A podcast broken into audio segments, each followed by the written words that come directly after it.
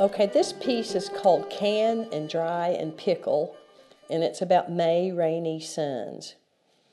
If I suddenly had to live off the grid, or if the world as I know it was coming to an end, or if I entered a time machine that took me back to the 1920s, I would want to be with May Rainey Suns. Born in 1915 to S.B. and Hannah Lee Rainey, who owned several farms in Menifee County during the course of her girlhood, May remembers how to live well in the old time way. She knows how to preserve and store food without refrigeration and how to maximize the length of the garden season by using nature's resources. And although over the years she gained electricity, a freezer, and a rototiller, and what was once a means of survival is now a habit of being, she never lost her zeal for the hot, sweaty work of growing a garden in putting up food for the winter. May said, I think it is healthy for the body to get out there and work and sweat. It makes you stronger. That's why I'm here at my age exactly, and because of the good Lord, too. You can get out there and work, and you're not only fixing something for yourself or for the neighbors, but it's healthy. It's why I do it. May fell in the middle of nine children. Her father was a school teacher in local one room schools. He began teaching in 1900, and as was customary at that time, he passed the state teacher's examination that allowed one to teach with a high school diploma. In May's own words, my dad didn't know anything about farming. My mother was the farmer. In the early part of the 20th century, eastern Kentucky farms, still oriented toward subsistence, could be quite diverse in crops and livestock. May's memories illustrated how her mother's farming practices fell squarely within this agricultural history. I can remember when we had wheat fields, she said, and recalled shocking it out. Her mother spread out a white sheet on which she beat the stalks to release the husk enshrined kernels.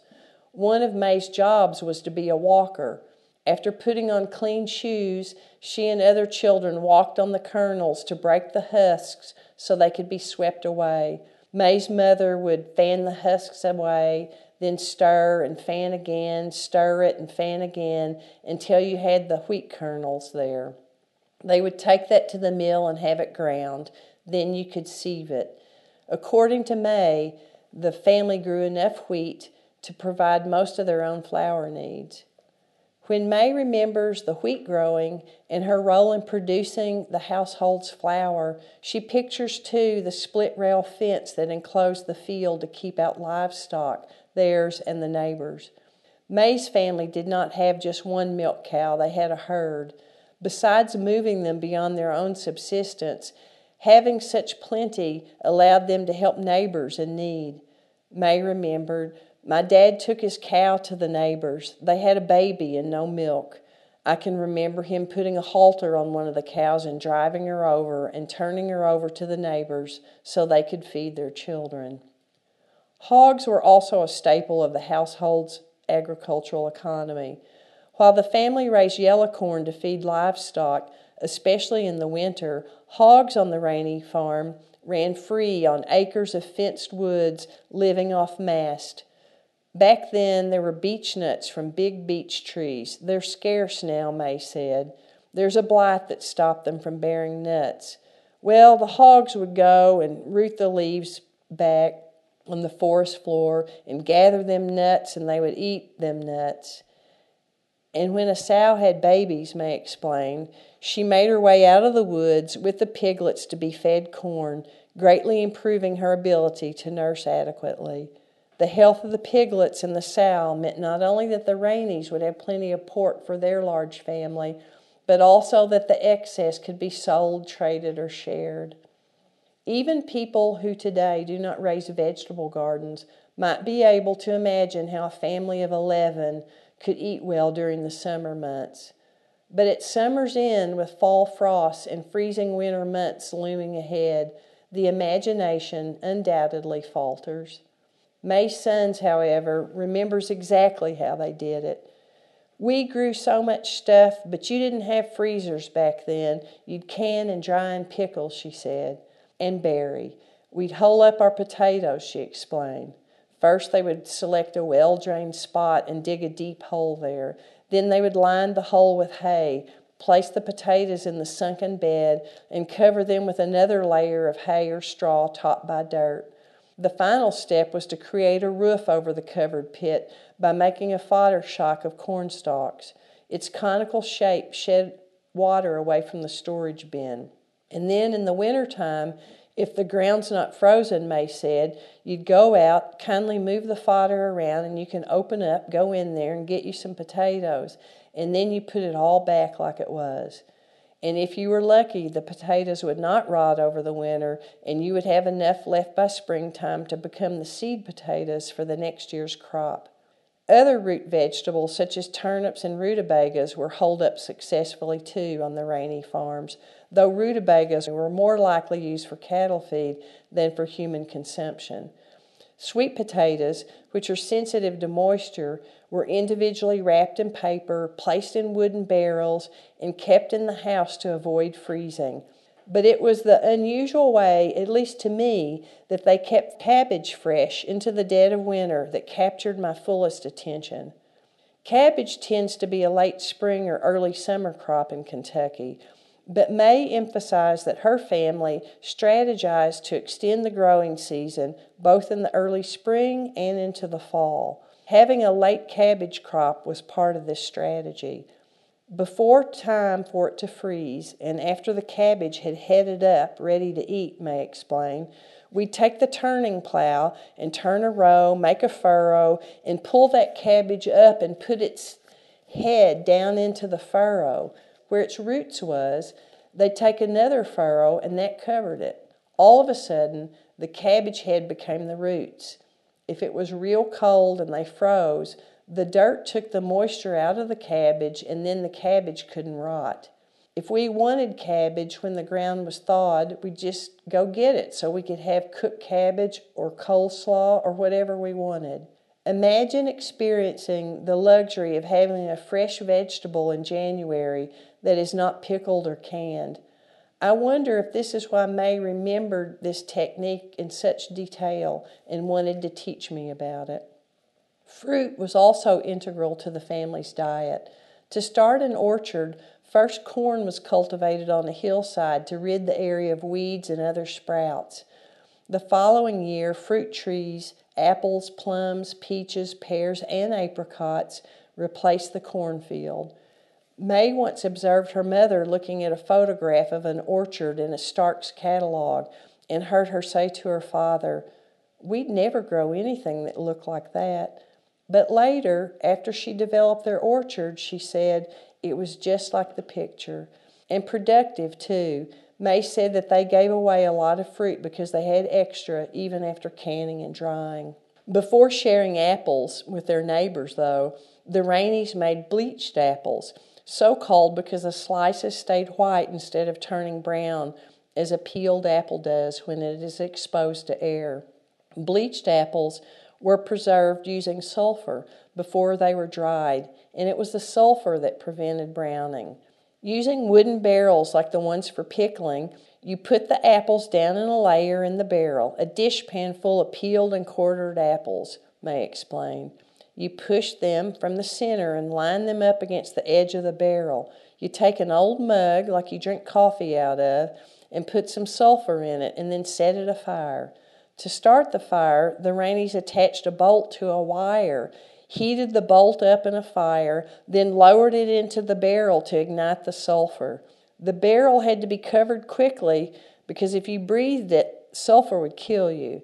They let the sulfur smoke for about three days and then added another layer of apples and another mug of sulfur, repeating this process as many times as the barrel would still accommodate apples. Preserving some of summer's abundance by drying apples and extending the growing season in the fall by planting a late crop of cabbage, as the Raineys did, was matched by starting food production as early as possible in the spring. Like many other mountain families in the first half of the 20th century, they sowed early crops of lettuce, started their own sweet potato slips, and even planted early beans in hopes that the crop could be protected from spring frosts. A pit method was used for the lettuce and sweet potato slips. For the lettuce, May described how they dug a sunken bed the size of a discarded window sash at hand, put well rotted chicken manure in the hole, scattered the seed, and placed the window to span and rest on all sides of the perimeter of the pit, allowing light in while holding in warmth. It was a low tech greenhouse. She said, when other people would be a sowing it, we'd be a eating it. Preparing a sweet potato bed for starting slips was similar, with a few twists, since sweet potatoes are sensitive to cold and frost. Instead of adding well rotted chicken manure, the sweet potato bed needed the heat that fresh manure creates.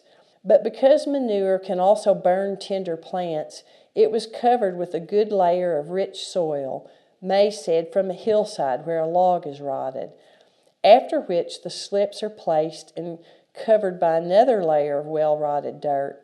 Like the lettuce bed, the sweet potato pit is also covered with an old glass window. Planting early bunch beans, green beans that grow on bushy plants and do not climb, required less upfront work. But if frost was imminent, the plants had to be covered with burlap bags draped over tobacco sticks. Because green beans may be the single most cherished vegetables for Kentuckians, the Rainey's gamble to produce an early harvest of beans was logical. Over the course of May's girlhood, her parents acquired several farms, one as large as 500 acres. While S.B. taught at a nearby country school, the family lived on one of their farms until Hannah Rainey got it up and running. Then that farm was turned over to tenants so that the Rainey family could begin improvement on another one. This intent and economic advantage set May's family apart from many others in her world. She relayed many stories, told as a matter of fact, not to boast, of her family sharing what they had with others who had less seeds, fruit, a milk cow, plentiful beans, and corn in the fall.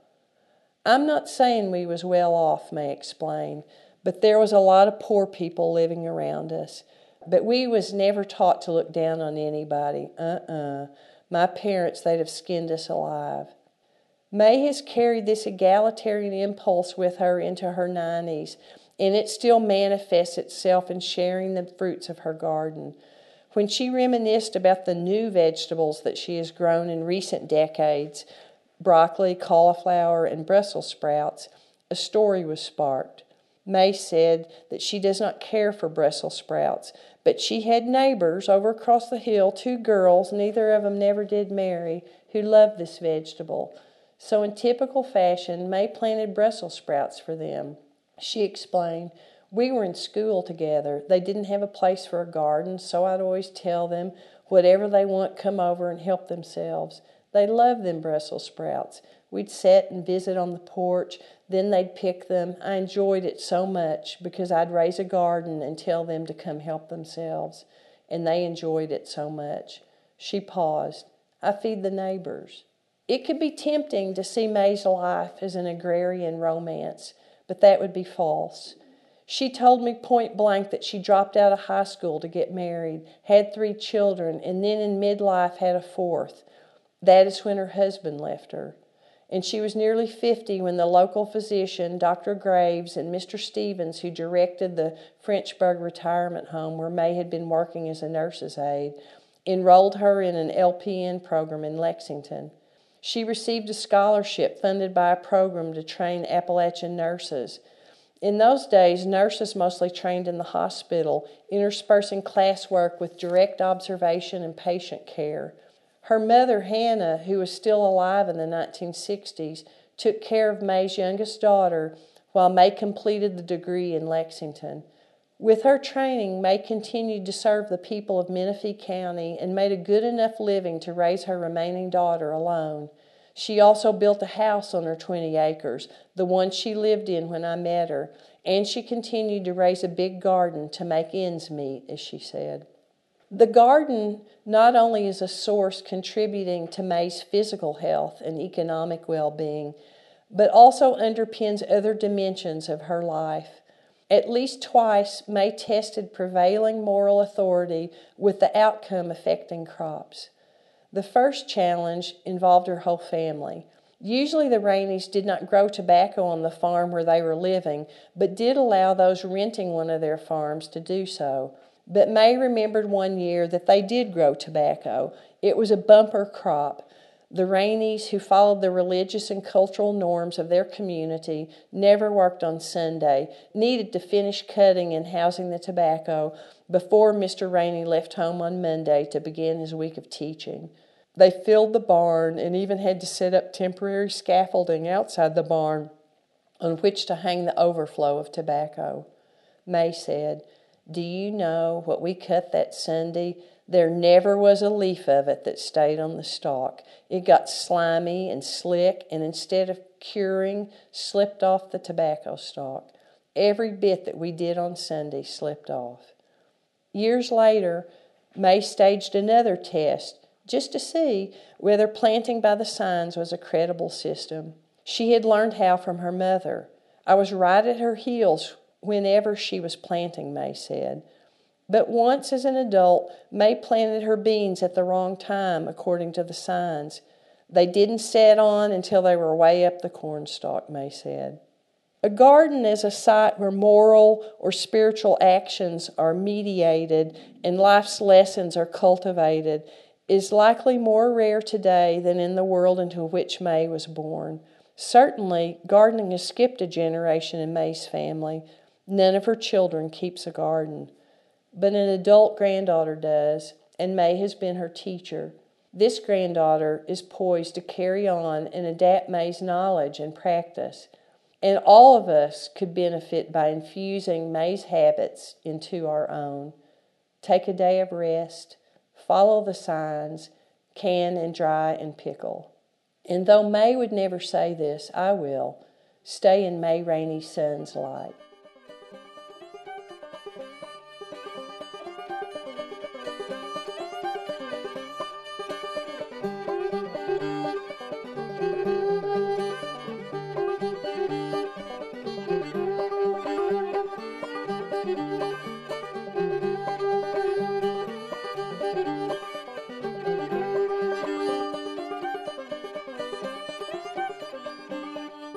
Okay, this piece I call Back and Forward, and it's about Jasu, Kasan, and Seema Patel. Before they married, Jasu and Kasan had known each other all their lives. They had grown up within a mile and a half of each other and attended the same school, and Jasu's brother and Kasan's sister were married to each other. Raised near the village of Badwank in the Indian state of Gujarat, Jasu and Kasan share an agricultural past, and like many other Kentuckians, the community and familial ties that are common to rural upbringings. My parents were small farmers who owned their land, said Jasu. Her family grew sugar cane, rice, and mangoes to sell, and vegetables for their own use. But her father was also a teacher, and at harvest time they could afford to hire seasonal laborers. Jasu's earliest memory of working on her family farm was that of picking peanuts. She remembered the job as easy and fondly recalled learning how to grow food from her grandparents and parents. Kasan, in contrast, was expected to perform farm chores before and after school and described his family as poor. They too grew sugar cane, rice, and mangoes for the market, but kept most of the vegetables for their own subsistence. By the time of their wedding in 1977, Jasu had turned 21 and Kasan was 27. They were married in Badwank, but within two years the Patels had arrived in Chicago. There, they lived in an apartment, working on the assembly line in various factories, and started a family that eventually grew to one daughter and two sons. Jasu's brother applied for us, Kasan explained.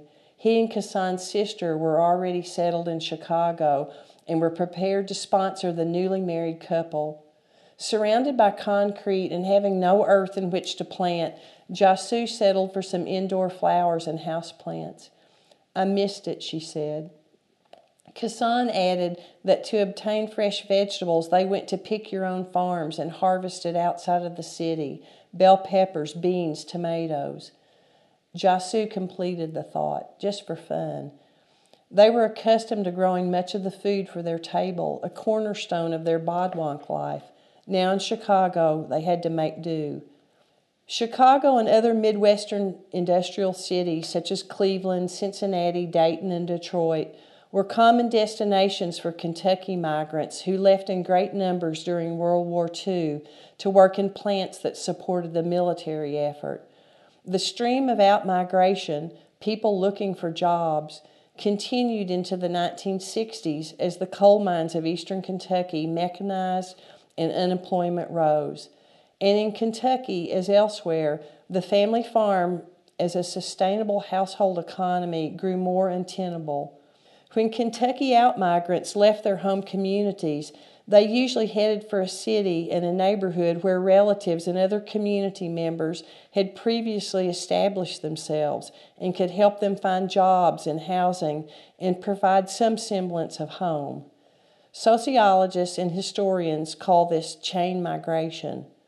Immigrants to the United States, such as Jasu and Kassan, have often followed these same patterns.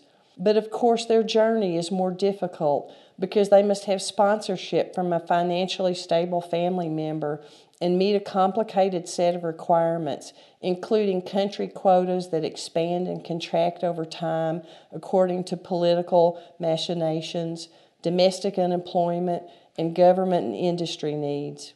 Jasu and Kassan's eligibility to immigrate was determined by radical policy changes formulated during the Kennedy and Johnson administrations, a time of sweeping liberal social reform in the United States. In 1965, Congress passed the Immigration and Nationality Act, approved a year after the Civil Rights Act, which outlawed inequalities at home. The new immigration policy challenged racist quotas that had favored Western European migrants over those from other countries. It also allowed for immigrants to reunite their families by petitioning for a relative to enter and stay in the United States. Finally, the act aimed to attract immigrants with certain kinds of skills. Because the Cold War, Sputnik, and the race to the moon had increased American self consciousness and fear of lagging behind in science and technology, the government wanted to import more engineers and research scientists. The United States also needed an influx of doctors after the 1965 legislation approving Medicare and Medicaid had significantly increased the number of Americans who could afford medical care. The preponderance of Indians immigrating to the United States between 1965 and 1977 were doctors, PhD scientists, and engineers. As a mechanical engineer, Jasu's brother who would later sponsor Jasu and Kassan's immigration, was part of this cohort when he arrived in the United States in 1971. But in 1976, the stream of professionals from India slowed because Congress amended the Immigration and Nationality Act to require migrants to have specific job offers in order to enter the United States. Jasu and Kassan, however, arriving in 1979, met the requirements of the family reunification provisions. Jasu and Kassan, as well as their family members who followed, might be considered the immigration vanguard because since the 1980s, the percentage of technical workers among South Asian migrants has steadily decreased, and the percentage of family members who come to make their lives in the United States has grown. Today, Jasu has two brothers, and Kasan has four brothers and one sister living in the United States. After 10 years of urban living in Chicago, Jasu and Kasan were finally able to grow their own garden when they moved to Kentucky in 1990. Once again, they followed their siblings, who are married to each other, who left Chicago to become motel keepers in Middlesboro, the largest town in southeastern Kentucky. Jasu and Kassan went to Richmond, the home of Eastern Kentucky University, to run a BP gas station. But by the late 1990s, Jasu and Kassan had left the gas station business, obtained factory jobs, and moved across town where they bought the house they live in today. Jasu began working for the Kokoku Rubber in Kassan for a company that makes car parts. At both houses, where they have lived in Richmond, they made backyard gardens to grow tomatoes, okra, eggplants, beans, chili peppers, and other vegetables such as karela or bitter gourd, common to their Gujarati cuisine. Kassan explained, You can buy some of the vegetables we use, but it's expensive. We do grow beans that you can't buy in Richmond or anywhere nearby. If you go to an Indian store, you will find them, but they will be ordered from somewhere and won't be fresh. The Patels also garden because, as Jasu said, it's fun, and I have a whole year I don't have to buy my green vegetables because I freeze and use as needed. I interviewed the Patels in late April, and Jasu pointed out, still I have my vegetables in the freezer. In their native India, freezing or other methods of food preservation were not necessary. The households of Jasu and Kassan grew food year round in the mild Gujarati climate. As Kassan pointed out, cooking is fresh every day. But in Kentucky, where freezing winter temperatures make year round growing impossible, putting up food for the cold season is a boon, and Jasu is rightly proud of her stores. Growing food does save the Patels money and provides the vegetables that are essential to their vegetarian diet and cannot easily be found in Richmond. Though their daughter Seema, who sat in on our interview, agreed, she mused about their gardening more philosophically. It is also a release for them from a monotonous pace of everyday life, she said. You can see the fruits of your labor. Kassan, with his low key demeanor, explained how his day is transformed during gardening season when he comes home from his job each afternoon. I take a rest for half an hour to 45 minutes and then do something outside. Sometimes I park my car and I don't come inside first. I just walk around first looking at my garden.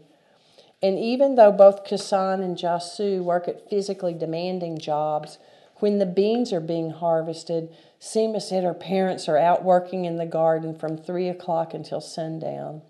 Seema observed too that when her mother is cooking dinner, she often says, Oh, this is so fresh, it's from the garden. Seema said, If food is from your garden, you feel a connection to it.